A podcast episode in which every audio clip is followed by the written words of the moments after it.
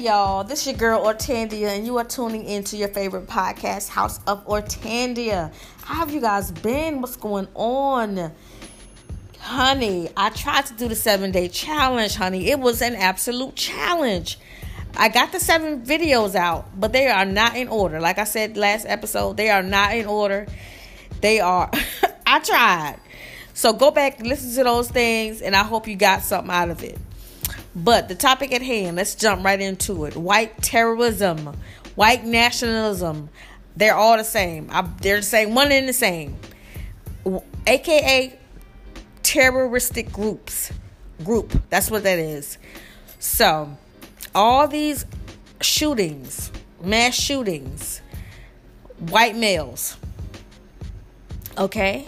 They're shooting up Walmarts. They're shooting up downtown areas, festivals, because they feel like their country, and I'm, you can't see my air quotes, but they feel like their country is being taken over, that they're being pushed aside, they're being squeezed out, and they feel like they should reserve a white race, a pure white race, um, because it's pure, it's clean, it's nonviolent, it it has morals, it has um, class and it has all of these things. And they but what they fail to mention is it has violence. It, it's, it enslaves people. Um, it call count considers people to be less than a human being. It oppresses women. Um, it treats women like second class citizens. Like they don't want to they don't want to include all of that in it. But that's exactly what it is. And so let's let's let's look at let's look at it. And it's not even about the it's, it is about but it isn't it's not exclusive to the mass shootings. Because all of those people that have done the mass shootings their social media footprints prove that they had they're part of some white nationalist group some white supremacist group. So we know they're terrorists period. But then you have other things that are not so obvious. The newscaster that call her partner that she's been on on news with every day she's called him a gorilla. You know, came on there with her white fragile self, crying crocodile tears, talking about I'm sorry, I didn't I didn't mean it, that's not what I meant. White fragility. White fragility, honey, gets white women forgiven for everything. All they have to do is cry. And people just I don't know what it is about white women. When white, when white women cry, people feel so bad. They feel like, oh, give them another chance. Oh, you know, they didn't mean it.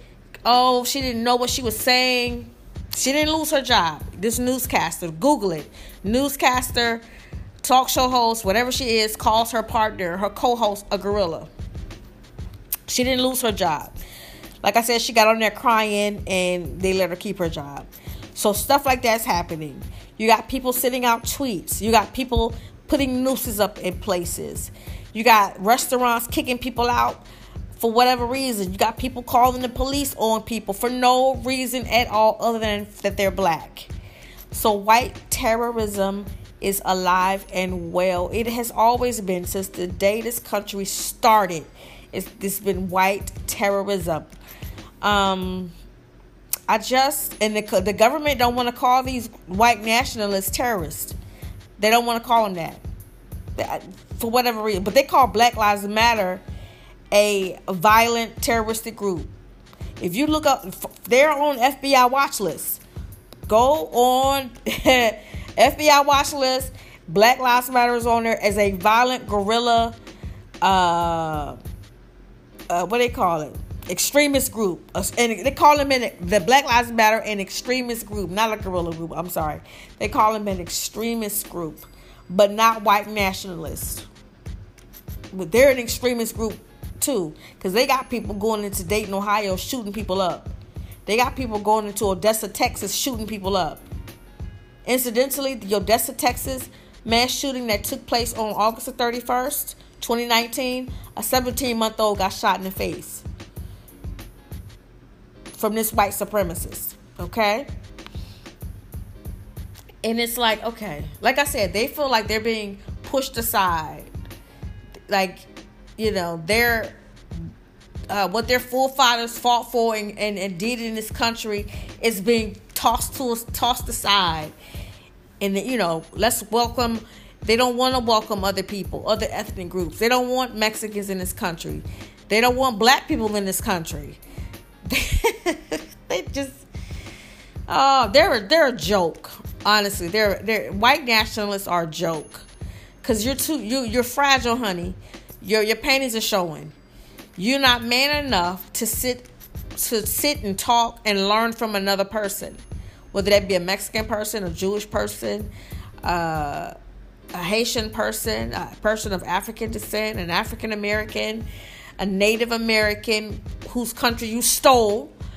Um, you're not man enough to sit across from the table of one of these people and have a conversation and learn from them and learn about them. You rather eliminate them altogether.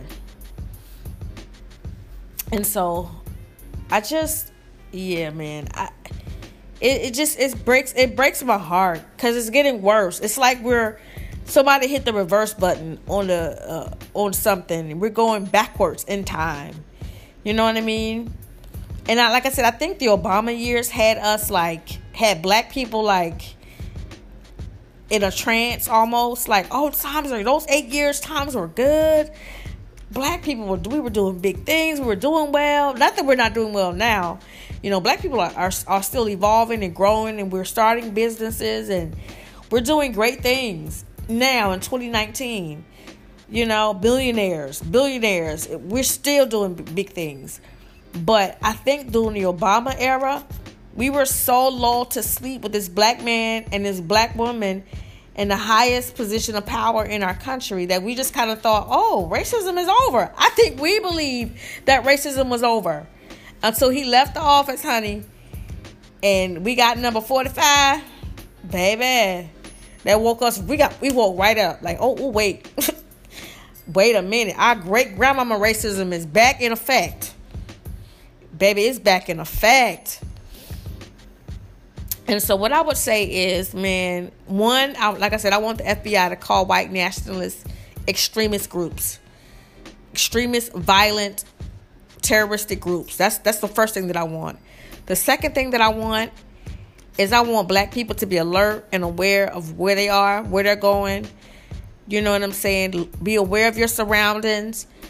You know, um, continue to evolve and to grow and to do big things. Don't let nobody shut you down. Don't let nobody try to make you feel small. Don't let nobody try to, to take your humanity away from you. Um, whether it be on your job, at a store, at a restaurant, um, at a traffic stop. I don't care where it is. Don't let nobody take your humanity away from you. Stand up for yourself. Know your rights. Um, what else? What's the third thing that I want? My Mexican people, my brown people, um, those of you that are have power, don't think for a second that they won't do what they're doing to your brothers and sisters who are trying to get into this country. Just because you may be a millionaire, a billionaire, or whatever, my brown brother or sister, don't like I said, don't mean that they won't deport your butt. So you need to be active in in helping your brothers and sisters that are at the border right now. You need to be opening your mouth and speaking against what's happening to them. They look just like you, and you need to be doing something about it. You need to be speaking out against what's happening to them. Don't get comfortable. Don't get comfortable. Okay? Number four, I want um, black women because we are under a, absolute assault. Black women are under assault. So I want black women to get armed. I've said it before. Go and get your um, firearm license and registration.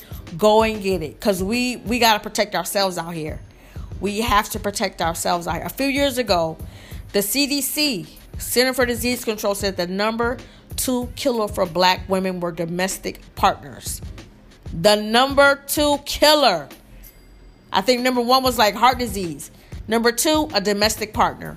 Get your butt to the gun range to the and get yourself a gun and protect yourself. I'm about to go get my license because I can't be out here unprotected no more. I gotta do what I gotta do. You feel me? So that's what I want. I want all that's that would be my just my dream. All those things I just said, like, bro, it's crazy. Like I said, our grandparent, great grandparents' racism is alive in effect. What happened to our great great grandparents is happening now to this day. And it, it's gotta stop. It's gotta stop. And so, yo, I, you know, but like I always say, y'all, I'm not gonna prolong it. I just wanted to, I had to jump on here and um, just share how I felt about what's happening in our nation today what's going on. And that it is not just the South; it's everywhere. It's here in Philadelphia. Y'all heard the do. Y'all know what happened. The black boys got arrested last year or a couple years ago, whatever it was, from the Starbucks because they were black in a Starbucks, not ordering anything like everybody else. You know what I'm saying?